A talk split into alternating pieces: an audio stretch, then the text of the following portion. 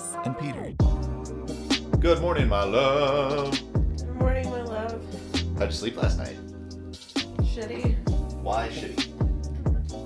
Um, my muscles are sore from that personal training I did yesterday, and I did not take any Xanax, so I did not sleep as deeply as I normally do. Well, I'm sorry to hear that. It's rough. Yeah. Really rough one for you. It's all good. I'm feeling bright-eyed and bushy-tailed. Are you really? Oh, yeah. I've already been up for almost an hour, and I've been doing stuff.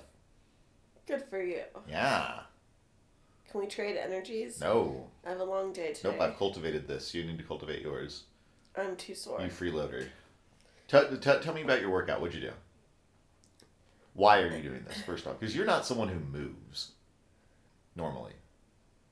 I'm doing this to continue to have a movement practice. Like, I I mean, most of my friends know I've been walking... For, like, for lay people, movement practice is therapists speak for working out. Like a, like going to the gym or like, you know, doing things that normal people would call physical activity. So I've cultivated a movement practice over the last three or four years where I walk regularly, like th- like three to five times a week. I strive to like take a pretty long walk, like a, like one to four miles, depending on how much time I have. And um. recently our friend is moving back to town, and she offered, like, she's doing personal training, and she offered to have me join her because it's cheaper with two people.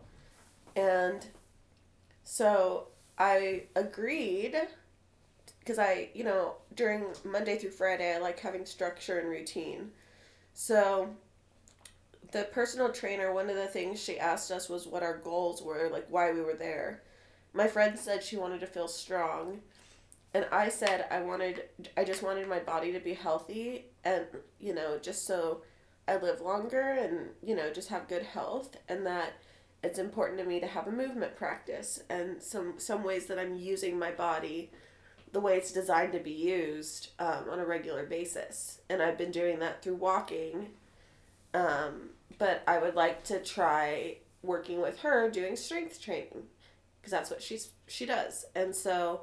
I've never done strength training before. Um, she had us do like lunges, like lunges and walking around the gym. Mm-hmm. Um, that was really hard for me because I, I'm not used to that motion. Um, what else? What else? I honestly don't know how to describe the stuff we did because it's stuff I've never done before, but it all involved weights. Mm-hmm. And it was a lot of like squatting and lifting like tw- like twenty pound weights in each hand, and like leaning, like being in a lunge position and pulling on this weight with your arm and pulling straight back, and I guess it worked your back. Mm-hmm. Kind of like a row maybe? Yeah. And then something similar going the other direction. And then she had us using exercise bands to like move, work our arms and our back. Lots of back work, leg work, and chest work. And I'm feeling it today. You got those DOMS. I have delayed onset muscle soreness for sure. Mm-hmm. It is hard to sit. It is hard to stand back up. Yesterday, immediately after our um, session, our our personal training session, I like, my legs felt like jello all day. I knew today was going to be brutal. Mm-hmm. And so... here we are. Are you excited for tomorrow being a workout? I don't know if I can do it. Yes, you can. Are you supposed to? Yes. Oh my God. So here, here's what you do is the parts of your legs that hurt, right? Uh, watch a quick little video on how to use that foam roller over there. And if you use that foam roller today properly, uh, I bet it'll make your legs feel better. Because one of the things that causes your muscle, or I think one of the things that causes your muscles to hurt in with delayed onset muscle soreness is that there's still lactic acid in there from when you were like working out. Like that builds up and causes fatigue and whatnot, yada, yada, yada. Um, also, I'm not a doctor, so I'm not sure if this is all one hundred percent true. But anyway, um, one of the ways that I found to help with DOMS is to do foam rolling. Good to know. Especially for my legs and booty. I'll consider that. Mm-hmm, mm-hmm. Um, yeah, cool. Well, yeah, How that's did you sleep? For you. Oh, I slept great. Uh, I got to sleep, uh, you know, uh, early enough to get six and a half hours, which is pretty good for me. Like, that's, I can run all day on that, no problem. Jealous, I need eight to nine. You need at least eleven hours of sleep. That, to be why do you always exaggerate when you're talking to other people? About... You're basically like Sleeping Beauty. Like, you're just, you're, you're out, you know, just done. I sleep like eight to nine hours. Slumped. It's, you tell people it's like eleven, twelve hours. Oh. I don't even have that much time to sleep. But you wish you did. But I wish I did. Yeah. Yeah, if you could choose to just have half your life be completely unconscious in bed, you'd do it. Oh, in a heartbeat. Mm-hmm. Being mm-hmm. alive is a lot of work. Oh, yeah. Shout out, Death with Dignity Act. Woo. Compassionate. Suicide. Woo.